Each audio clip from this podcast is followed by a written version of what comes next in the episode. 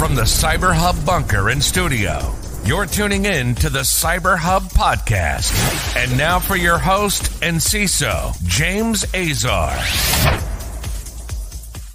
I haven't done one of these live in so long, Cassie, and I'm so glad the first time I do it in, in a long time is with you. Welcome to the show. Happy Friday. Thank you so much for having me, James. It's very exciting to be on your live show you know i do these live like every morning but i'm typically always talking to like an audience through a camera never with someone with me in the studio and it's been about a year or so since we've done like an actual live interview on the show because typically we record this stuff kind of plays out during a during a live broadcast so for everyone watching us now on on youtube on facebook on linkedin on twitch Twitter, now X, Rumble, everywhere. This is a live show. We see your comments. We will answer your questions.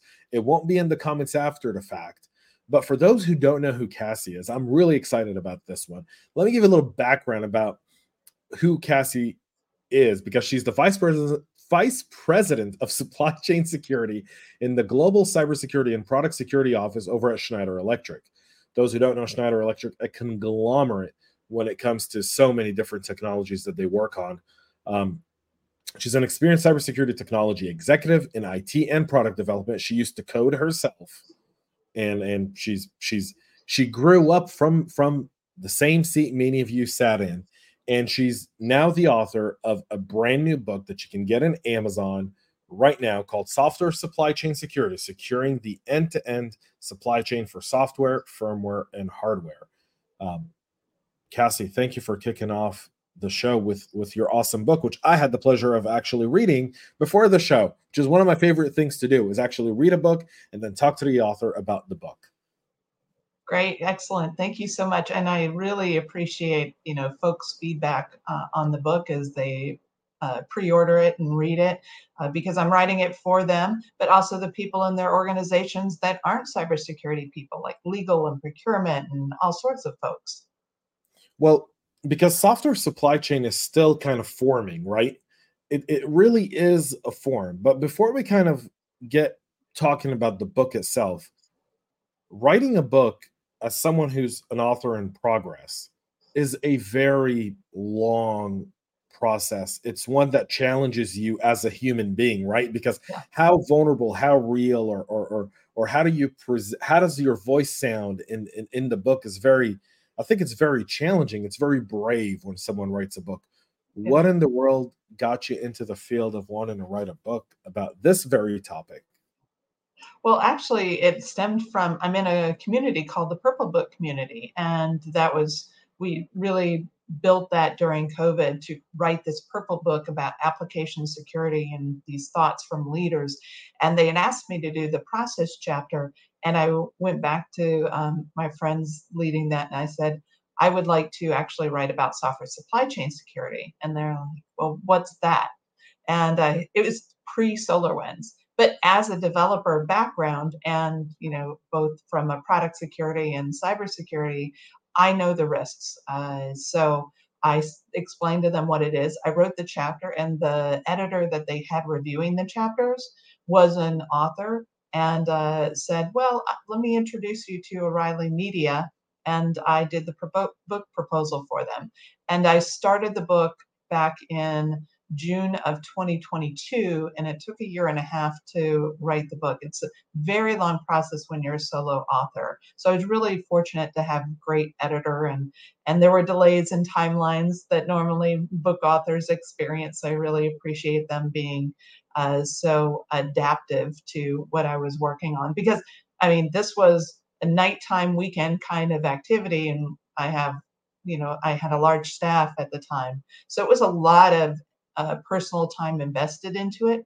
But there are over 200 in the book alone, over 200 footnote references. So I already was very familiar with uh, with software supply chain security, but I wanted to be able to give people a lot more information to refer to if they want to learn additionally, which meant I was reading and researching thousands and thousands of pages of documents uh, to make sure that I was presenting it well and understanding certain topics.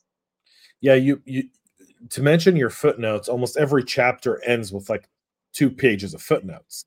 yeah. right? Um, it, which is great because when you look at the footnotes, you realize you're you're really you've gone after the frameworks, you've gone after the industry standards, you've really given credence to the arguments you make in the book around software supply chain. You've given examples, you've given that interconnection. You have a whole chapter on frameworks, right? Yes.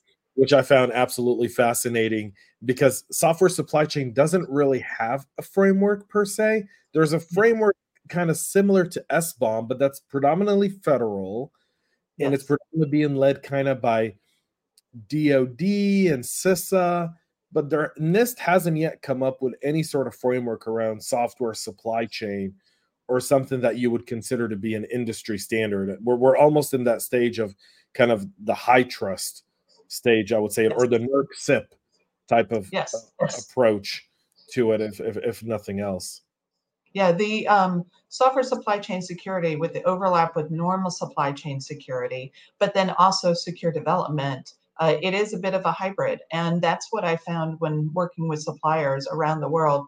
First off, sending them all the time to US government documents is you know challenging uh, but when you have suppliers uh, such as uh, I work with, with startup and medium suppliers and international suppliers, I kept referring them to these documents, but there wasn't sort of a all-encompassing reference of what I was looking for and my expectations.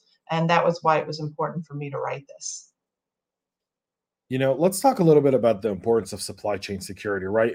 We can name off a handful of breaches that would be a result of supply chain. Maybe the most recent and most memorable would be the Progress MOVEit one that impacted 3,000 mm-hmm. different companies, 95 million people globally.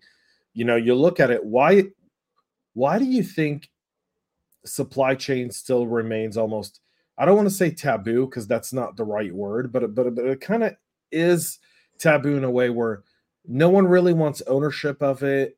There's kind of a, a, a gap in enforcing it or where do you think that stems from, Cassie? And I know that's a loaded question. No, no, it's it's a great question. From a supply chain security, just think about all the different parts. Um, so I not only have my cyber cybersecurity experience, but uh, leading IT teams and dev teams. So there's not a lot of folks that really can see the entire resilience you know being in charge of uh, dr you know disaster recovery and business continuity and everything that i've i've had the uh, fortunate uh, fortunate background to work on. So when you are looking at supply chain security how do you know the right questions? Is very i know my one domain or this domain and another. So when you're asking and working with your suppliers and thinking about moving you know MOVEit, for example, um, you're looking at the resilience for, uh, you might have, for example, categorized your suppliers to say, this is an, a critical business operation.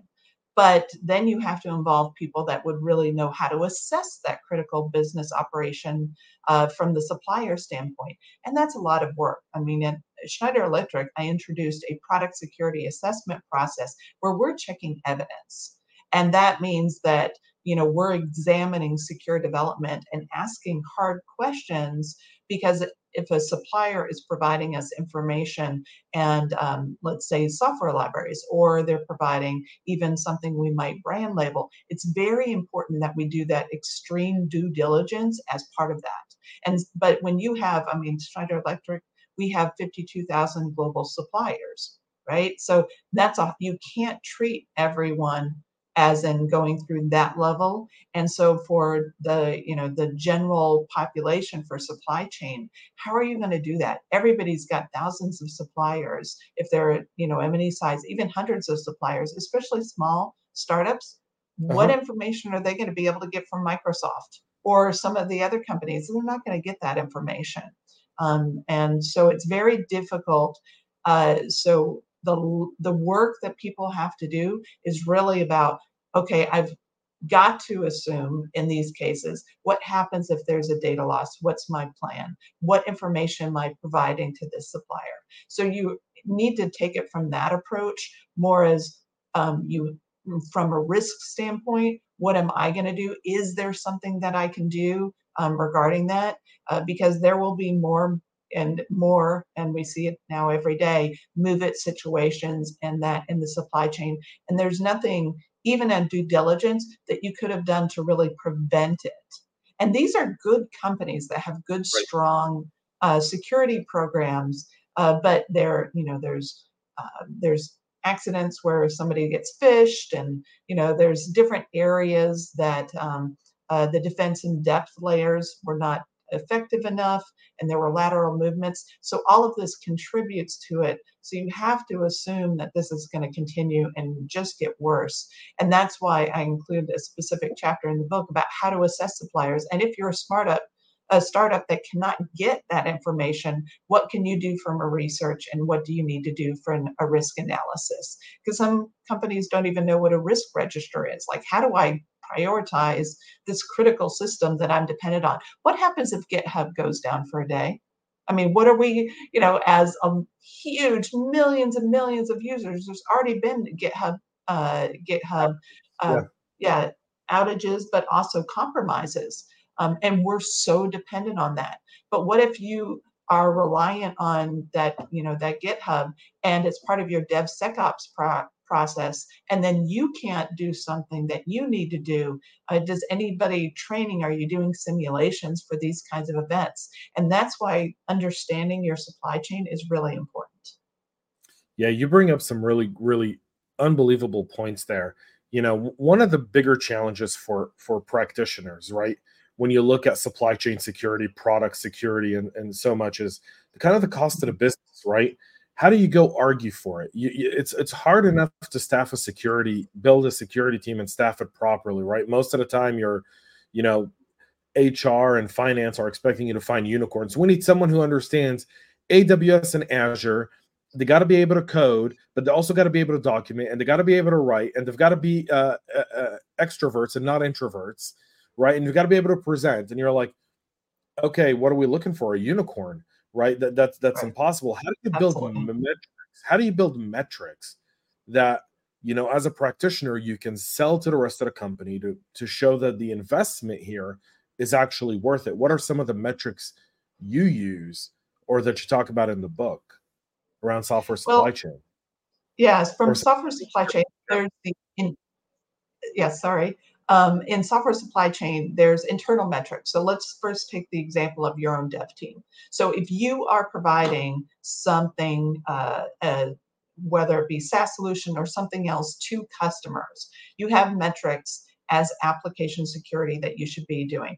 This can be uh, very detailed level. Um, it can be high level. So some of the metrics is, are, first off, have you implemented a secure development lifecycle? So if you are just trusting that your developers and your teams are following secure development practices, um, uh, you're going to you're not going far enough. You really need to evaluate the level of that secure development knowledge. So looking at some of those metrics, like have do they have the appropriate training? I, I don't even there's there is certifications like CSSLP on secure development lifecycle and secure development practices, and I really encourage at least some members of the organization to have those. Um, but really being able to focus on some of the secure development practices, like have they followed? Um, there's tools that can evaluate if they're following secure coding rules. Um, there are uh, there are metrics particularly tied to when you're doing uh, scanning for SAST and DAST and different areas. Are the vulnerabilities remediated? What you could do metrics specifically on? Do am, do I have the latest uh, open source library versions um, or you know our vulnerabilities being found in older versions. So there's the flexibility for metrics really depends on the organization um, but you really should be focusing on some of those application security metrics. And part of that purple book community I, i'm in we have a chapter in that on application security metrics that i mentioned but there's also other groups and other uh, mentors and, and specialists out there that can help and identify better metrics for your organization. So if your organization has those developers, they're used to doing burn down charts and different things like that. And you can build some of these other application security metrics into that pipeline. Now for metrics for a CISO, so let's take a look at that. um, you can't use um, BitSight to evaluate the development posture and so- software Right. supply chain posture of a company. And they're really are some services that are starting to evaluate that software supply chain security.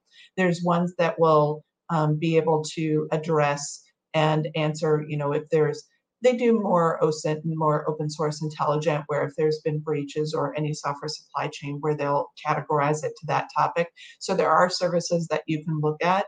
Um, you can look at when you're looking at your supplier base, you can evaluate if they've got certain uh, certifications, uh, such as, you know, especially in the operation uh, OT space, operational technology. We are focused quite a bit on the ISA IEC 62443 which has a 4 1 SDL standard. And so certification of products toward that is very important. That means that the teams that built it had to follow certain processes and were audited in order to receive that certification. So that's a good metric that you might want to examine depending on what you're buying. But in general, for CISOs, I think there's a long, long way ahead of us to really evaluate because you you need to have more of these software development and software supply chain standards and an overall perspective that it's going to be impossible to tell.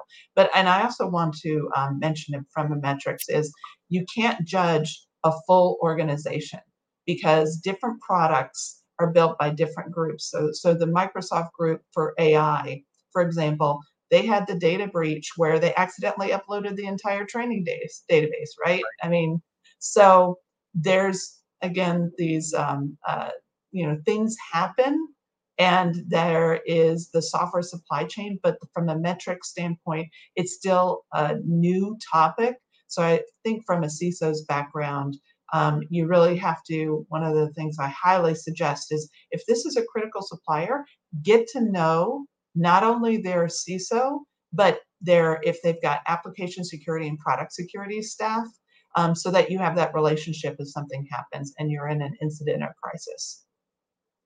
That that's great. So for those joining us now, we're talking to uh, Cassie Crossley. She's the vice president of supply chain security and product secu- uh, at the global cybersecurity and product security office at Schneider Electric. She's also the author, and what we're talking about on today's show is the is the book "Software Supply Chain Security: Securing the End-to-End uh, Supply Chain for Software, Firmware, and Hardware." So thank you for everyone kind of joining in here. Um, and, and appreciate you tuning in. You can get the book at Amazon on Amazon. Sorry, so go go make sure you pre-order your copy now. Um, you don't want to miss that. You know, let's let's Cassie, let's kind of switch for a second. Talk a little bit about open source. You know, mm-hmm. uh, big question, small question, but but open source is one of those where you, you love it and you hate it simultaneously, right? We've obviously seen you know PyPI being abused significantly yes. the Python repository for putting in key stealers, uh, credential stuff for credential stealers, uh, backdoors into some stuff. We've seen that happen not only in PyPI but across many other, uh, you know, kind of open source libraries. What's the balance? How, how do you uh, balance risk versus the use of open source and supply chain, right? Because there's, I think there's always a, always a crash there between the two. Yeah, well, I definitely think, and and I believe most of us that have done development realize you don't have time to code everything, and right. You don't have necessarily the skills on your team, let alone the resource power to do all of that. So, open source is a um, just amazing way to be able to scale and build what you need to in your product. Uh, what there are certain things, um, especially in the uh, open source world, that will have checklists to help balance and understand that risk. Uh, one of the items that I really suggest and uh, you know think from an open source is uh, you can do some really easy first glance checks. If that open source is a new project, less than six months or a year old, I wouldn't take it. I, right. you know, I mean, really. Contributors. Do you look at like how many people, how many different people yes. contribute to the project in order to rank it? Yeah and that's uh, that second um, there's there are services available that now will actually look at the number of contributors but also where the contributors are located because of geopolitical issues and such um, right. they're being very cautious. So um, even on your own when you're looking at something find out who the contributors are and check to see what other projects they've contributed to. You know is there um, any concern? Like let's say uh, you, but don't don't always be concerned about a single contributor, uh, but you need to be careful in case something happens. For example, uh, zlib, which is an extremely popular open source, is maintained by one maintainer who um, is a very, you know, very great guy, but he also, I believe, skydives. So what happens? What's the backup plan if something happens, right? If his chute doesn't open and his backup chute fails him, right? Right. Uh, right. You know, so using these, you can of course uh, fork branch maintain it, um, but there's different kinds of things that are recommended. There's you can run it through tools. Um, I highly recommend you walk through the code. Now, if you're looking at something that's been out there for years and years, so let's let's take log4j. Everybody knows about you know log4shell and such. That code was used by you know hundreds and thousands of millions of applications right? And it had what you know from a maintainer standpoint uh, didn't have a lot of maintainers but it had been tested. I mean how many times has it probably been gone through a pen test because it was part of a product? I mean a lot of times. Right. uh, so you know you you you take that normal risk but that risk is really no different in some cases than you hiring a developer straight out of college who is not familiar with secure coding practices, doesn't know the OWASP top 10. You know, so there is and will always be vulnerabilities found in open source, just like there will be um, in proprietary code. And if you take the right measures before you introduce that code into your product, um, you can reduce the risk and look for that. Yeah, I mean, there vulnerabilities and exploits are inevitable in software development. I don't think there's a way to put an end to it because even if it's machine made or human made, there's going to be errors because there's a logic and things that kind of typically always introduce something to an environment. And I know people say, well, with AI, you reduce it. I don't buy that AI talk. No. And we're not going to get into AI on today's uh, today's podcast, but I, I just I don't buy. I think that's hype. Let's you know one of the chapters I really enjoyed in the book was chapter eight. Chapter eight talks about something that I think is a conundrum for every single cybersecurity practitioner on planet Earth. Every single one. That's transparency and SBOM. SBOM stands for many of you who don't know, or maybe the first time you hear about it, software bill of materials. And yes. what is software bill of materials? It's kind of like the ingredients at the back of this Celsius can you kind of know what the ingredients are. And in a lot of cases you try to replicate it you don't know the quantities and ingredients and then the same would apply you know that's not this identical thing in software right? If you know all the ingredients technically you could potentially duplicate something but there's there's other items that you may or may not be able to withhold in in in that but you know and, and what what's the, what's your use case for encouraging more transparency in SBOMs? Because I did a little research on a little Slack channel full of practitioners like you and I, Cassie, people mm-hmm. in our position, and this was as divisive as zero trust was three years ago, four years ago. People said, "Ah, this is BS. It's can never be done." So, so what, what's your what's your case for transparency in SBOMs? Okay, well, I think that first off, uh, the case for being able to provide this transparency is that customers want to know. Um, if we have been, especially in the development world, uh, operating uh, in in the stealth, in the background. Uh, what how we've done it has been very secret, and how we do it and produce it. So it's not only software um, and bill of materials, but also things like our tech stacks that we utilize, uh, the provenance, who's working on it. All of this is part of that transparency. And so, from a software transparency standpoint, this this SBOMs and that whole, um, let's just say, movement uh, from a developer side is is extremely scary because they're going to question you. So it's you're right. It's no different than if you are looking at uh, let's say that Celsius can and, and or you know a soda can. It's like wh- what does that chemical really mean and what is it doing um, to me? What is it? What is the impact on me? And that's really what our customers out there want to know is you've it's I have not seen anybody say as much why did you choose this or is just what what are you using? It's not questioning our architecture decisions because honestly they don't usually have the background to question those. Um, it's they're doing it because they need that vulnerability management um, being able to decide I, I and i use this uh, because one ciso in the uh, utility industry said i need to know if i have to put eyes on a dial. And what he meant is at a plant, you know, that a utility uh, area where they've got physical dials, they need to know is there a potential risk that I need to see if that's going to overheat or, you know, go out of compliance of what that is. And if that means that I have to put additional compensating controls, mitigations, or any kind of resources on this, I just want to have that level of visibility. I know you may not have the fix for it right away, but by having a software bill of materials, I'll at least know yes, there is a log4j. Maybe I should shut that off from the outside so I can't have an RCE for the moment. Right. And that's what's important. Does it tell them if it's affected? No. And it, we're a long way from what's called VEX, the Vulnerability Exploitability Exchange, where right.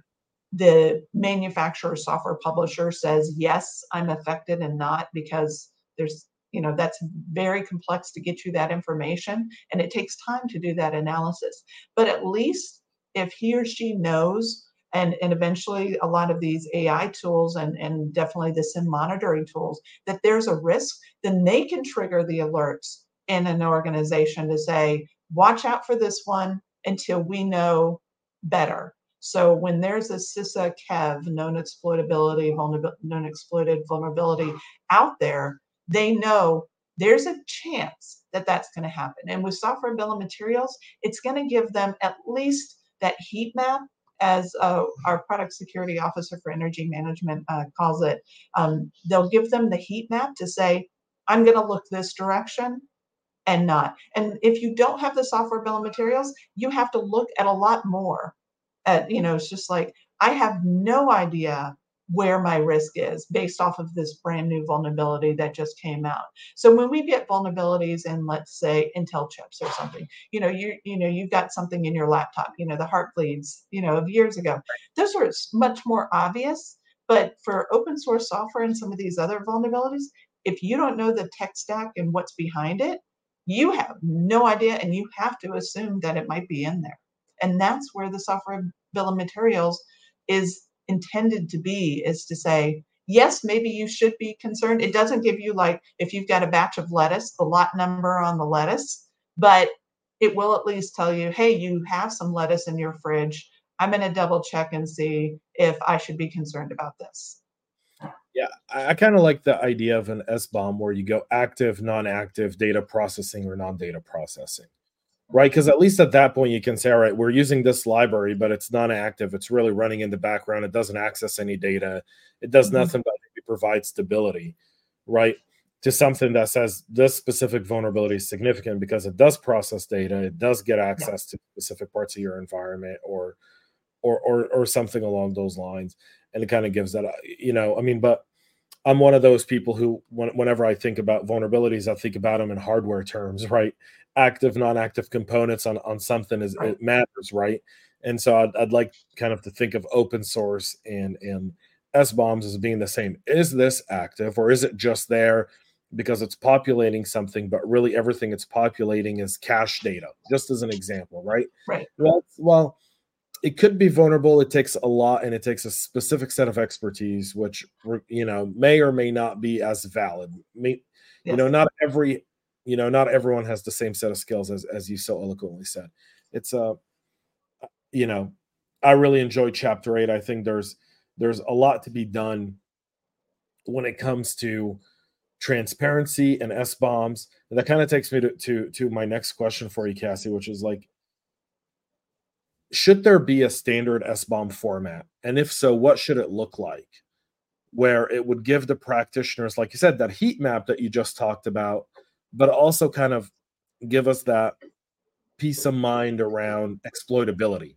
Because if you give too much, then the attackers are very quick to write an exploit for something. We know that. We know that today. I think CISA said that within 20 minutes of a, of, of, of a vulnerability being disclosed, there's already you know scanning going on on the internet. There's already people trying to find exploits and, and gain access, and within 24 hours they can essentially, you know, be able to to to to write an exploit for a vulnerability. What what are your thoughts on that?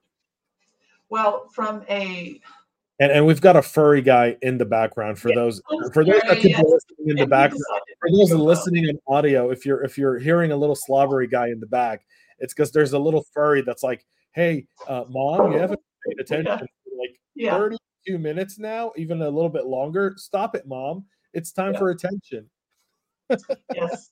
Um, so from a uh, back to back to the let, let, let, me repeat the question so I can, yeah. I can back at track. Our furry friend there uh, uh, yeah. wanted some attention. So, what formats uh, and what's the best way to kind of really adopt SBOMs and, and kind of give that peace of mind? Yeah. So, there's two main players out there on the let's just say the SBOM uh, format um, area, and you know it's honestly I I've asked lots of people. I go to lots of different SBOM pieces. Uh, events and different um, discussions it's about split halfway. So I think we're at the point, if people remember, you know, VHS versus Betamax, but even in newer technology, it, you've got iPhone and Android, right? You've got the two main players. I'm not sure if there ever will be a convergence into a single. Um, the, for example, the CycloneDX community, and I know members and leaders on both. Uh, and so in the CycloneDX community, they are able to be very quick and adaptive. They're working on a crypto BOM, they're working on AI BOM. Uh, they're really able to upgrade and, and be able to update that uh, format and really take in and move forward. And I really um, like that process and that thought because as we go further into just besides bill of materials and go to provenance and different areas where I want to include additional information, I think that that's important. But also we have a standard, and and um, which is on the SPDX side, which is uh, originated from the Linux Foundation and now is an ISO standard, and that's very important because being able to really bring this to other uh, really international kind of uh, let's follow this way standards are very important um, in certain areas. So I personally don't have too much of a preference. And in fact, the tools that we have can uh, generate either one. Uh, it can import either one. It can transfer between the two. Um, I think that uh, some of the challenges that uh, we're going to see in the future, just in in regards to um, SBOM uh, in general in the interchange formats, it's actually going to be more about how we the problems that we're gonna that we're having right now is called the naming problem. It's like how do I identify that one thing? How do I make sure that that um, if I'm looking at the uh, SBOM for the Apple iOS, that it says iOS version this, this, and this, and has that actual official name of Apple, you know, or you know iOS, what's the official name? And there's no database. You know, for a lot of us, we use the CPE database, um, the Common Product a database where you can set up a name, but there's still differences like Cisco or Cisco systems or things like that. And there's not a standard. So it's um, when I'm when I'm not concerned too much about the actual uh, types of SBOM standards and that, I'm more concerned about how do we get that CNA, that complete, you know, like we have at the URL level, right? There's one authority where you're registering that one item. And to be clear and that's where the naming um, problem and being able to say this is exactly the same thing as something else. I mean how many linux SBOMs are we going to see? Because all of us are you know if we forked or branched a different thing this is our version of embedded linux and this is how we're representing. And it's very difficult um, to be able to get to that. And that's where I think more of the SBOM uh, issues that we're still trying to address are going to come to because you can't tell um, easily to be able to say this SBOM was generated from this SaaS tool, but this was built during the build process. So it's going to have different kinds of things, but is it the same product? I can't even easily do that yet. Well, and, and, and it also gets into when you're patching, you're fixing, you're upgrading, you're adding things yes. to the SBOM, and it requires continuous monitoring, which kind of yes. takes me to the next question, right? Yeah. Whenever we onboard a supplier, whenever we bring someone on, we do these cyber assessments. And you've got a chapter that talks about cyber assessments, cyber contracts, mm-hmm. addendums, mm-hmm. monitoring. And again, it kind of goes to one of my first questions, which is why, you know, trying to find a metric for for a product security software supply chain side of the house and building metrics so you can build an ROI so you can actually build a team out. Yeah. it takes time but then monitoring and following up and whose responsibility is it? Is it the product owner? Is it the security team? You know is it who owns it? Um, and then how often does it get updated? You know I, I am personally against patch tuesdays. I think patch tuesdays is the worst idea in security. And I think when you overwhelm vulnerabilities in one day, you create the kind of traffic jam that you can't get out of. Right. And at that point, you're really setting th- things up for disaster because you're jamming everything up. You yeah. know, and, and so, so, so I think that's one of the challenges we have is Patch Tuesday. But what are some of your best practices around cyber assessments and monitoring these things and kind of you know how do we really yeah. grasp the, this challenge that's called all right we've got an SBOM great but these SBOMs update materials change things you know kind of go from here to there. And, and, this is uh, something i'm very passionate about is uh, what good is it to monitor if you don't even know uh, exactly what you're monitoring? So let's just say um, you're monitoring for uh, you know let's let's let's uh, pretend you're monitoring just for the iOS, right? So you've provided provided a uh, a uh, set of phones out to your your groups, and there's a patch or vulnerability, a severe vulnerability that comes in from Apple. And how are you ensuring that? But how do you know what versions are even up to date on those phones? like if you don't control them and they're BYOD, or if you've got some, uh, if you've segmented off to a different kinds of thing, you know, environment, um, all of that information is you've got to know your entire not only stack, you know, of what you have out there from assets, but exactly what versions are they running because some of them may be affected and some may not. And this is really, really difficult. I, I'm not going to undersell of this. This is one of the pieces that I have been pushing and discussing, and I even had meeting yesterday with an asset management vendor to say, okay, you know, this is the information in the SBOM that we would have. Yes, you can um, you can uh, ingest that SBOM manually, but where are the APIs? Because until we have a way to be able to do an exact linkage between not only the you know the asset but also what software and not just single software. Because um, think about the 50 pre-installed applications on the iPhone, right? So you've got 50 SBOMs associated with that before you even install the other applications. So how are you identifying those and being able to trigger and do that? Because you you're right, you can't patch everything. Um, and you've got to prioritize every single moment of every single day. And until you have the monitor tools, and there's some great ones out there that are getting to the point where they can look for vulnerabilities. But if they don't have, let's just pretend that you didn't know what version of iOS was installed on that work phone. Um, I had a I had a work phone that was um, out of um, out of support, and it was stuck on iOS version 15 okay? It wouldn't let me update or it didn't give me any alerts that i you know when i tried to update to the latest versions it didn't say your your phone's end of life. Never gave me that alert at all.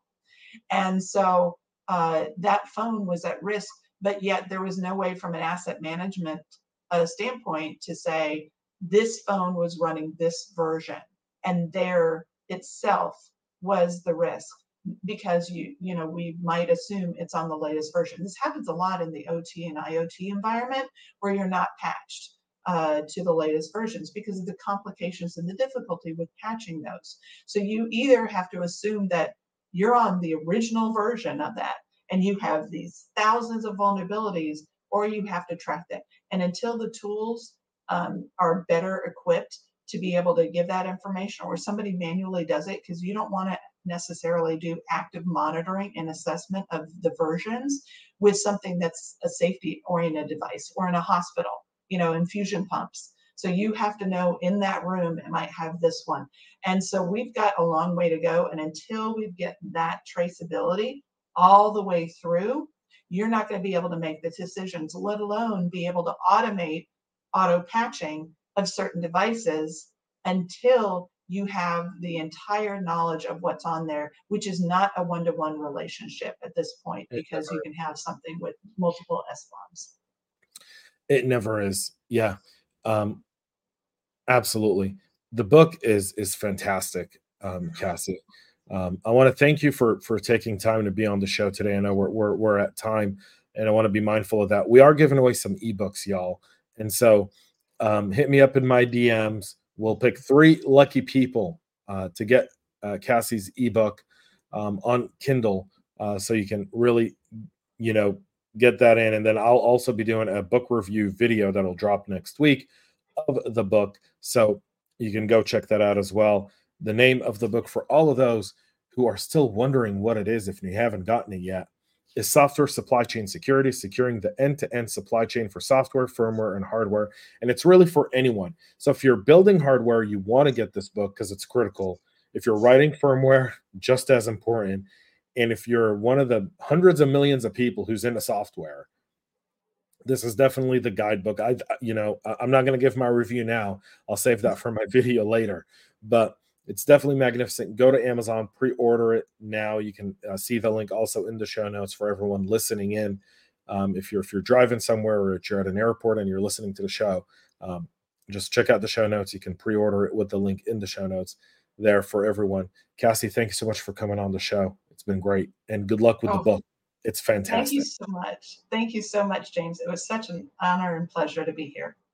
Thank you so much. Thank you all for tuning in. Uh, again, we're live Mondays through Thursdays, 9 a.m. Eastern, with all the latest cybersecurity news on Fridays. And we don't do these every Friday, but, but we definitely try to. We bring really exciting guests like Cassie. If you've got someone who you think should be on the show, please drop me a DM in LinkedIn or on our website, cyberhubpodcast.com, and we'll gladly examine uh, those guests coming on the show. Thank you to Cassie again. Good luck. Go get her book now. What are you waiting for? Pre-order it now. Let's get it in the top uh, best-selling books on in technology on Amazon and everywhere else. Until then, have a great weekend. Have a great rest of your day for everyone tuning in, and stay cyber safe. We love feedback, so make sure to connect with us on social media and subscribe to our podcast on your favorite podcast listening platform.